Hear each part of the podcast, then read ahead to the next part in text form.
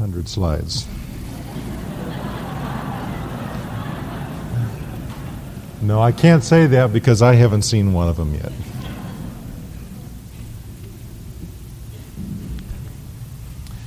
Do you love Jesus? Aren't you glad he's not here? Maybe I should rewind that. Do you love Jesus? Aren't you glad he's not here?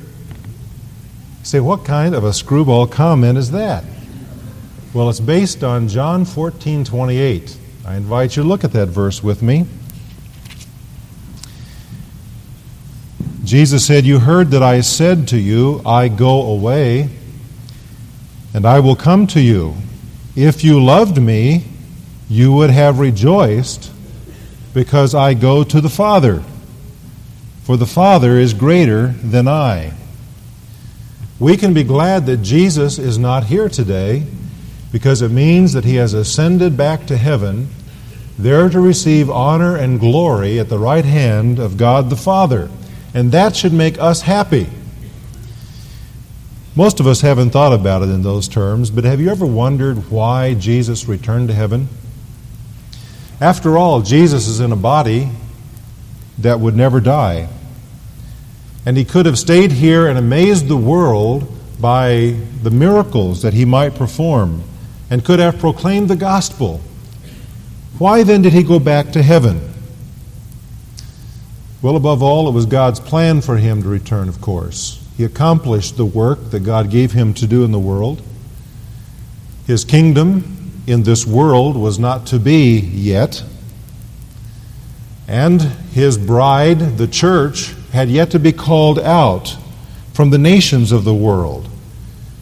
So that then Israel would eventually recognize him as their Messiah and be received, and he could establish his kingdom.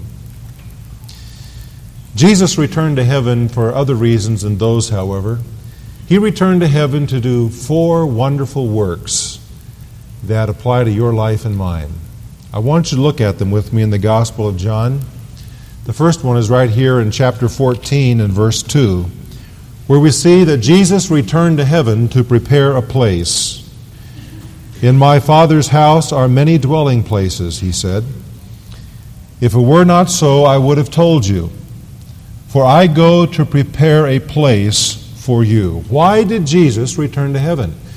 In the first place, he went back to heaven to prepare a place.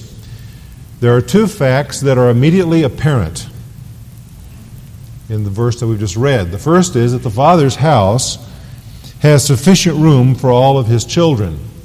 In my Father's house, said Jesus, are many dwelling places. Now, the Father's house earlier in the Gospel of John, in chapter 2 and and verse 16 was used of the earthly temple in Jerusalem. But here Jesus is using the same phrase in a different way. He's using it in referring to heaven.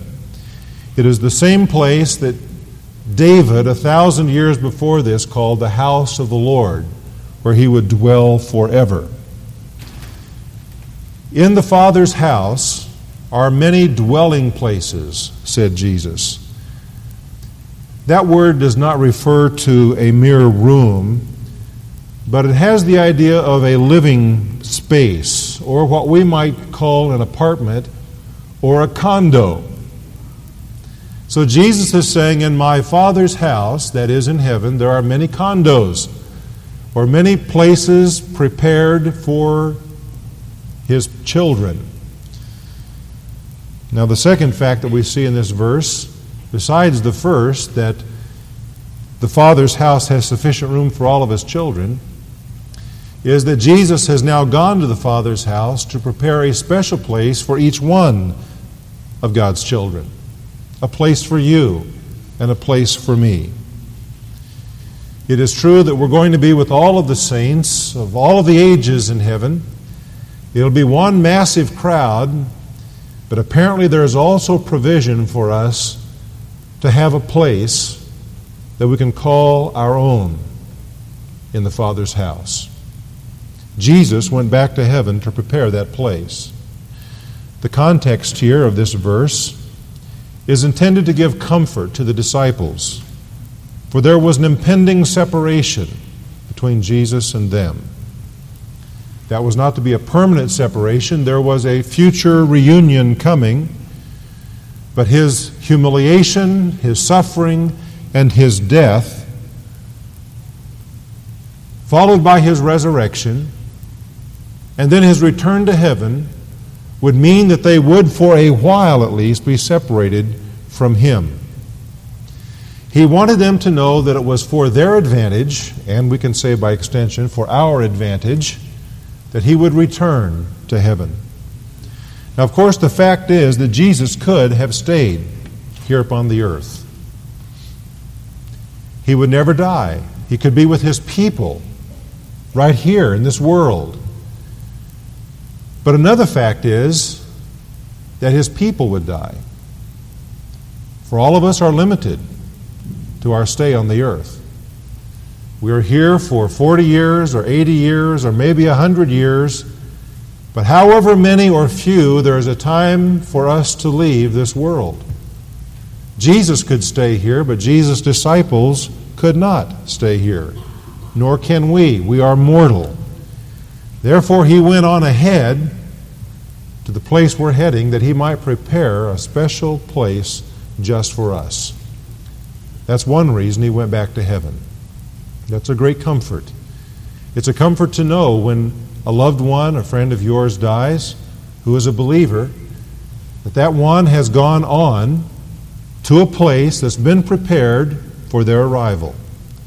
They did not surprise St. Peter at the gate, as some of the jokes seem to tell us, but their arrival was anticipated and a place prepared by the Lord Jesus for his own. But we see another reason for Jesus going back to heaven in verse 3.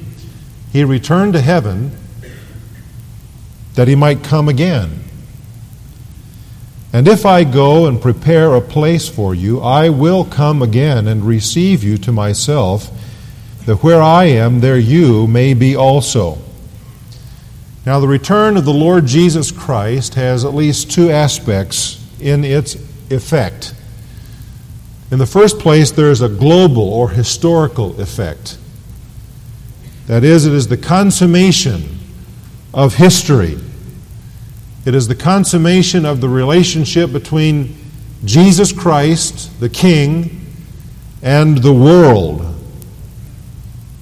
When he returns, that relationship, which is adversarial, will be consummated and he will judge the world. But his return has a second aspect it's personal, not historical. And that is the fact that it will also mean the consummation of his relationship between himself and his children. Now, even now, as one by one we die and we go to be with him, there is a consummating sense in which we will be with him one day. For in that day, when he returns, we will be with him in resurrected glory our bodies being caught up from the grave, changed to be like his body, and we will be with him forever. He returned to heaven to come again, that he might receive us personally to himself. The Jews saw only one coming of the Messiah, as you probably know. As they read the Old Testament, they saw the Messiah coming to establish his kingdom in glory and to exalt Israel among the nations. They could not see the plan of God. The Messiah would suffer and die, and that there would be a period of time before Messiah would come in his glory to exalt Israel and establish his kingdom. They were unable to perceive that. But from our perspective, this side of the cross and the resurrection and Pentecost, we are able to understand what this age means and what prophecy means. Jesus will return one day to receive his own just as surely as he came the first time to redeem his own. I'd like you to look at one verse, a wonderful uh, context actually, in the book of Hebrews, the ninth chapter. Verse 24.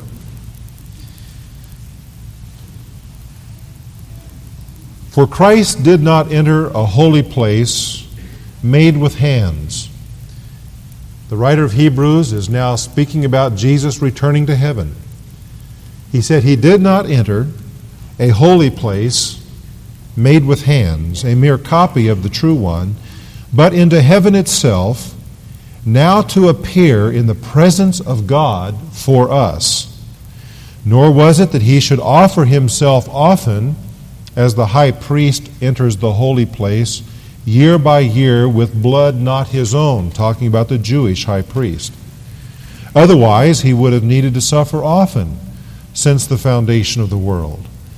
But now, once, at the consummation of the ages, he has been manifested to put away sin by the sacrifice of himself.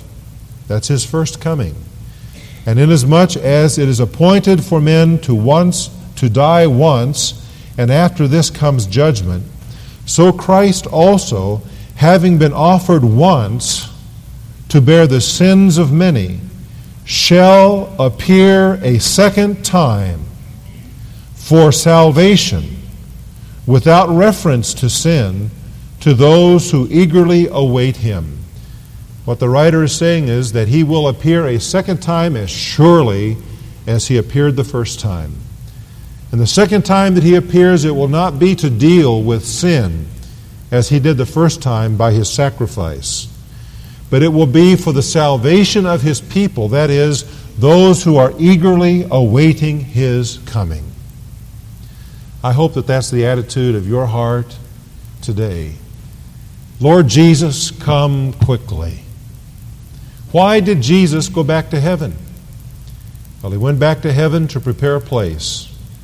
He went back to heaven to come again. Now, going back to the Gospel of John, this time the 16th chapter, notice a third reason that Jesus returned to heaven. It is that he might send the Holy Spirit. John 16, 7. But I tell you the truth, it is to your advantage that I go away, for if I do not go away, the Helper shall not come to you. But if I go, I will send him to you. This helper or this comforter, this paraclete, is the Holy Spirit.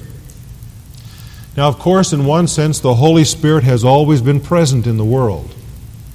But there was a special and particular sense in which he would come into the world because Jesus would return to heaven. He would come to have a special ministry in the world, just as God the Son, though he was always present, came into the world for a special ministry to give his life. What was the ministry of the Holy Spirit as he would come into the world? Twofold. It was a ministry to the world, to convict the world. And Jesus talks about that in verses 8 through 11. To convict the world of sin, righteousness, and judgment. The Holy Spirit was sent from heaven to the earth on the day of Pentecost that in the first place he might serve as a point of conviction to the lost, reminding them of sin, reminding them of their need for righteousness, reminding them of judgment conviction for the world, but he came secondly that he might comfort the believers that he might guide, that he might teach, that he might lead those who trust the Savior. The Holy Spirit came for a special ministry in this age to convict the world, to comfort God's people. Jesus says, had he remained bodily with us, the Holy Spirit would not have come. Had he remained in the world, our Lord could be only in one place at a time. Now we know from what we've studied about his resurrection appearances that he could go quickly from one place to another, but he could be only in one place at a time. Therefore, he went away so that he might send the Holy Spirit. And through the Spirit, then, he could be with all of us all the time. That's why Jesus returned to heaven? To send the Holy Spirit that he might abide with us always. I want to remind you of what our Lord said in chapter 14 and verse 18. Again, in the previous verses, he mentioned the coming of the Spirit, and he says in verse 18, I will not leave you as orphans, I will come to you. Isn't that interesting? Jesus is saying when the Holy Spirit comes, as he now has, he will be me. For I will be in the Spirit coming to you. I will not leave you as orphans. And through the Holy Spirit, I will be able to live in you and be with each one of you wherever you are all the time. And that cannot be if I stay here. And so he returned to heaven. And the Holy Spirit, bringing to us the life of the Lord Jesus, enables us to live a life pleasing to the Lord, empowers us to witness to the resurrection of the Lord, the gospel, and He lives in us to change us into the likeness of the Lord. The Holy Spirit is in us because Jesus returned to heaven. But there is a fourth reason that Jesus went back to heaven. We see this illustrated actually in chapter 17. As you know, chapter 17 of John is a prayer. It is the high priestly prayer of our Savior. Though still upon the earth, as he said these words, he was praying as if he were already back in heaven. Now, that's clear from the comments that he makes in this chapter. I want you to look with me at verse 11 where he says, And I am no more in the world. You see, he's placing himself as though he were beyond his suffering and his ascension. And yet they themselves are in the world, and I come to thee, Holy Father. Keep them in thy name, the name which thou hast given me, that they may be one, even as we are. The fourth reason that Jesus returned to heaven is that he might pray for us. The Lord Jesus appears in the presence of God today in two significant roles which directly affect you and me. In the first place, he appears to pray for us as our advocate. Our defense attorney is the idea. 1 John 2 1. John, there in that epistle, writes, These things I write unto you that you sin not, that you stop sinning.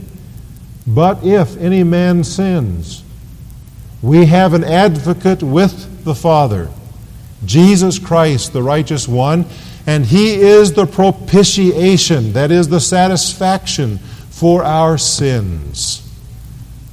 And not for our sins, but for the sins of the whole world. We have an advocate with the Father because Jesus returned to heaven. I don't know about you, but I need an advocate. I need what is termed in the original language a parakletos. By the way, this is the very same word that John uses of the Holy Spirit, a comforter. There he seems to, to use it in the sense of one who comes alongside us to encourage and to strengthen and to help us. The Parakletos, the Holy Spirit. But in 1 John 2 1, he uses it in the sense of a defense attorney, one who comes along beside in order to defend the Parakletos, the advocate, Jesus Christ. You and I need a defense attorney to stand there because you and I are accused by our spiritual enemy, Satan, when we sin. He is called in Revelations the accuser of the brethren. Martha Snell Nicholson has captured this well, I think, in a poem entitled Advocate. I sinned, and straightway, post haste, Satan flew before the presence of the Most High God and made a railing accusation there. He said, This soul, this thing of clay and sod, has sinned. Tis true he has named thy name, but I demand his death. For thou hast said, The soul that sinneth, it shall die. Shall not thy sentence be fulfilled? Is justice dead? Send now this wretched sinner to his doom. What other thing can a righteous ruler do? And thus he did accuse me day and night, and every word he spoke, O God, was true. Then quickly one rose up from God's right hand, before whose glory angels veiled their eyes. He spoke. Each jot and tittle of the law must be fulfilled. The guilty sinner dies. But wait! Suppose his guilt were all transferred to me, and that I paid his penalty. Behold my hands, my side, my feet. One day I was made sin for him, and died that he might be presented faultless at thy throne. And Satan fled away. Full well he knew that he could not prevail against such love, for every word my dear Lord spoke was true. Because he is the satisfaction for your sins and mine, he is able to stand before the just God of the universe and serve as our defense when we are accused by Satan and say, Father, I have paid the price for that sin. The Lord Jesus went back to heaven to be your advocate and mine. Thank God that He's there.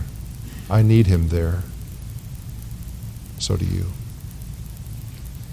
But He's there in a second role that it's related and yet distinguished. It is the role of high priest. For Jesus, there in heaven, before the presence of God the Father, provides intercession for us. Again, I refer to the writer of Hebrews, who says this in chapter 7, verse 25 Hence also he is able to save forever those who draw near to God through him, since he always lives to make intercession for them.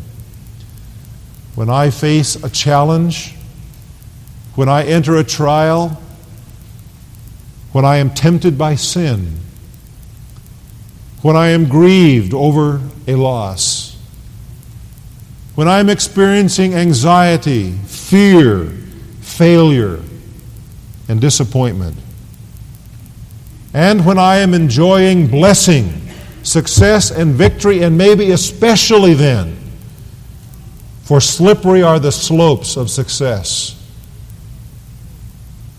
Whatever I am passing through in this world, I have one who intercedes for me before the throne of God.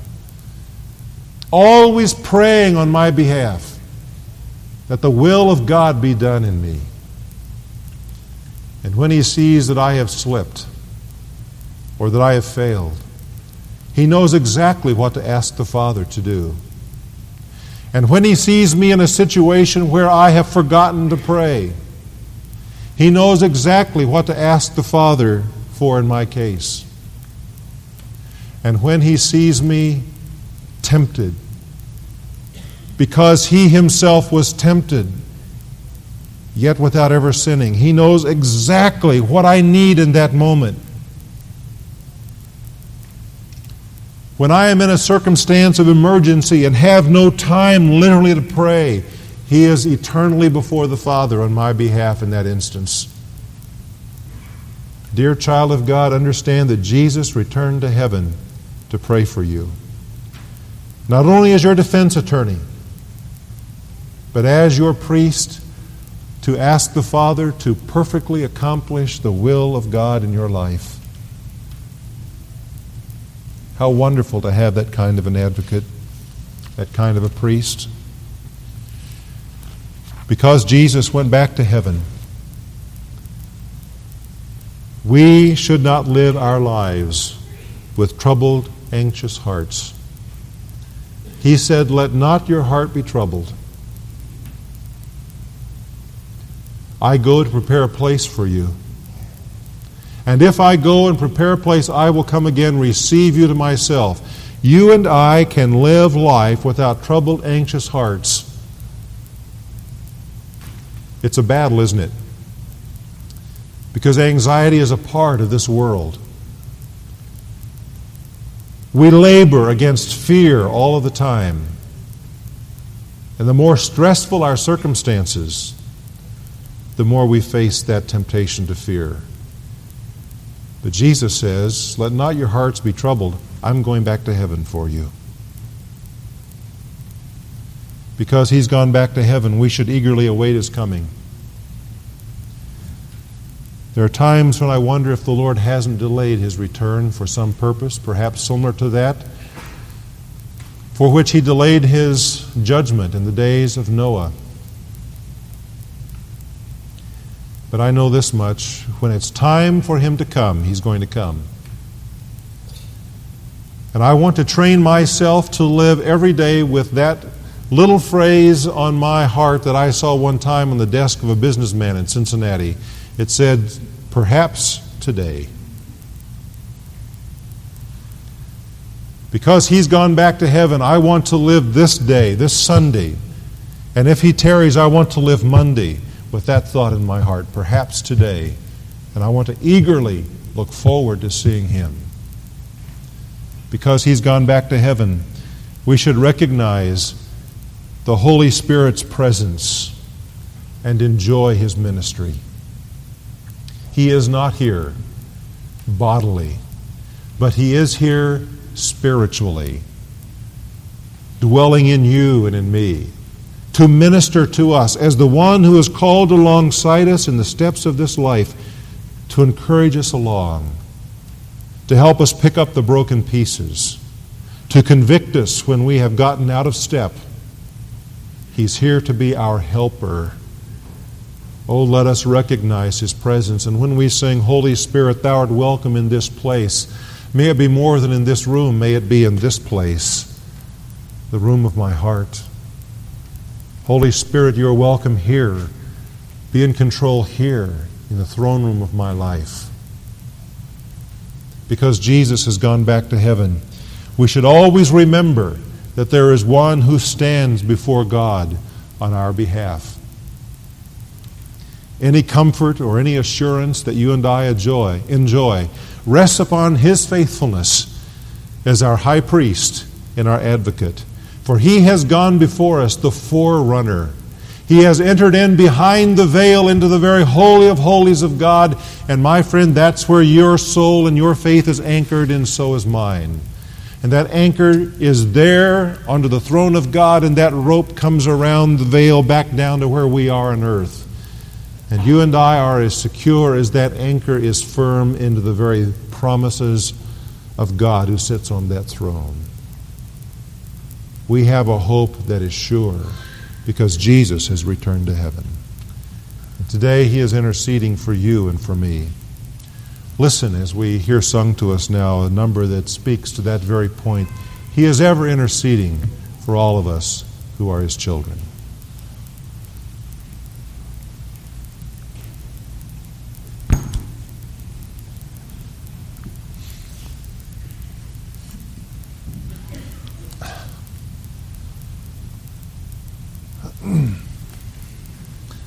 Well, I'm not the soloist, I can tell you that.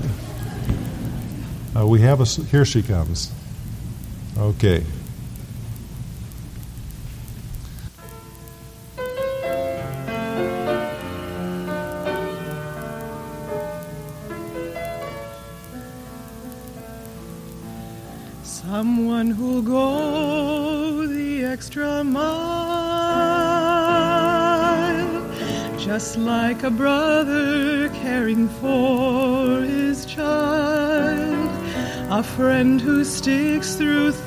Thin.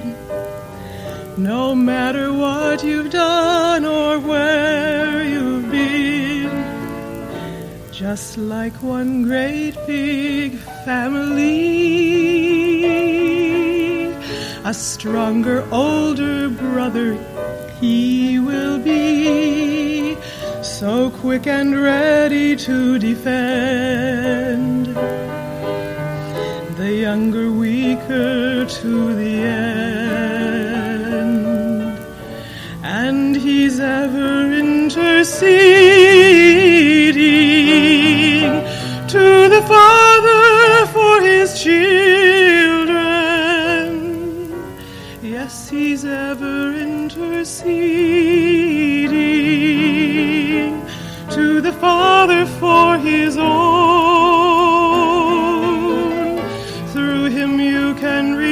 Father. So bring him all your heavy burdens. Yes, for you he's interceding. So come boldly to the throne.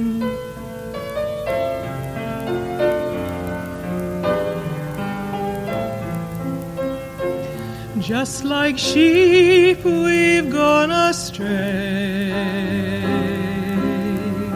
struggling neath a debt we could not pay, not ever hoping to renew.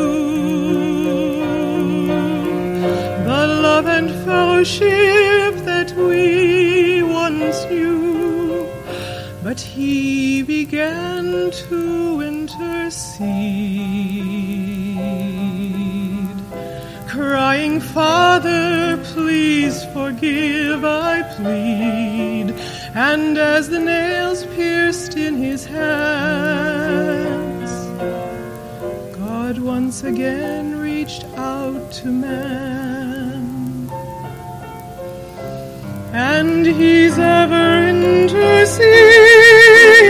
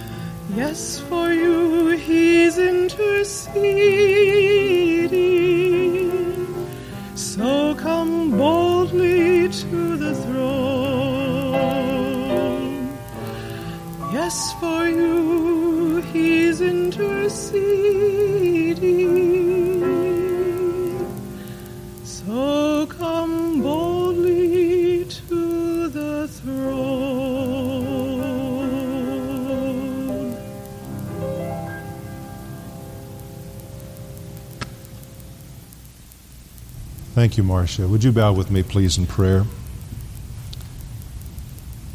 Through him, you can reach the Father. Will you bring him your heavy burdens today? It may be that you need to come to receive him as your Savior and Lord. And your heart is heavily burdened with years of struggling and failure and sin and separation from God.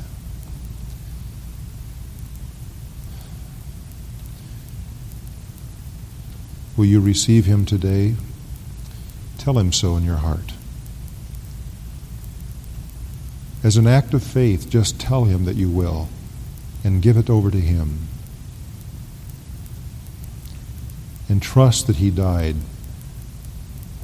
not just for the sins of everybody, but for you, you personally, because he did. He did. And you, dear friend, dear child of God, you've come today with your heart heavily burdened too. I hope today you've been reminded that the Savior is back in heaven purposely to intercede for you. Let this be a fresh start for you today. Be encouraged in your pilgrimage. Be restored to Him. He is ever interceding for you.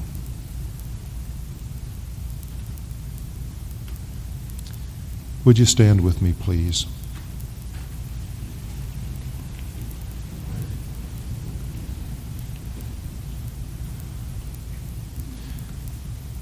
Father, we thank you for your work through Jesus Christ. Your work in offering him as a sacrifice for our sins. Father, we cannot understand the depth of love that caused you to, to give your only begotten Son as a sacrifice for the likes of us. But our hearts are so grateful. And thank you, too, for the work you're doing through the Son right now in his present work in heaven. May our hearts rejoice today in the Savior, for a wonderful Savior he is. And may we go forth from this place of worship where we've met with you with our hearts full and our hearts yielded, our hearts encouraged. Thank you for the intercession of the Savior, through whom we come to you even now. Amen.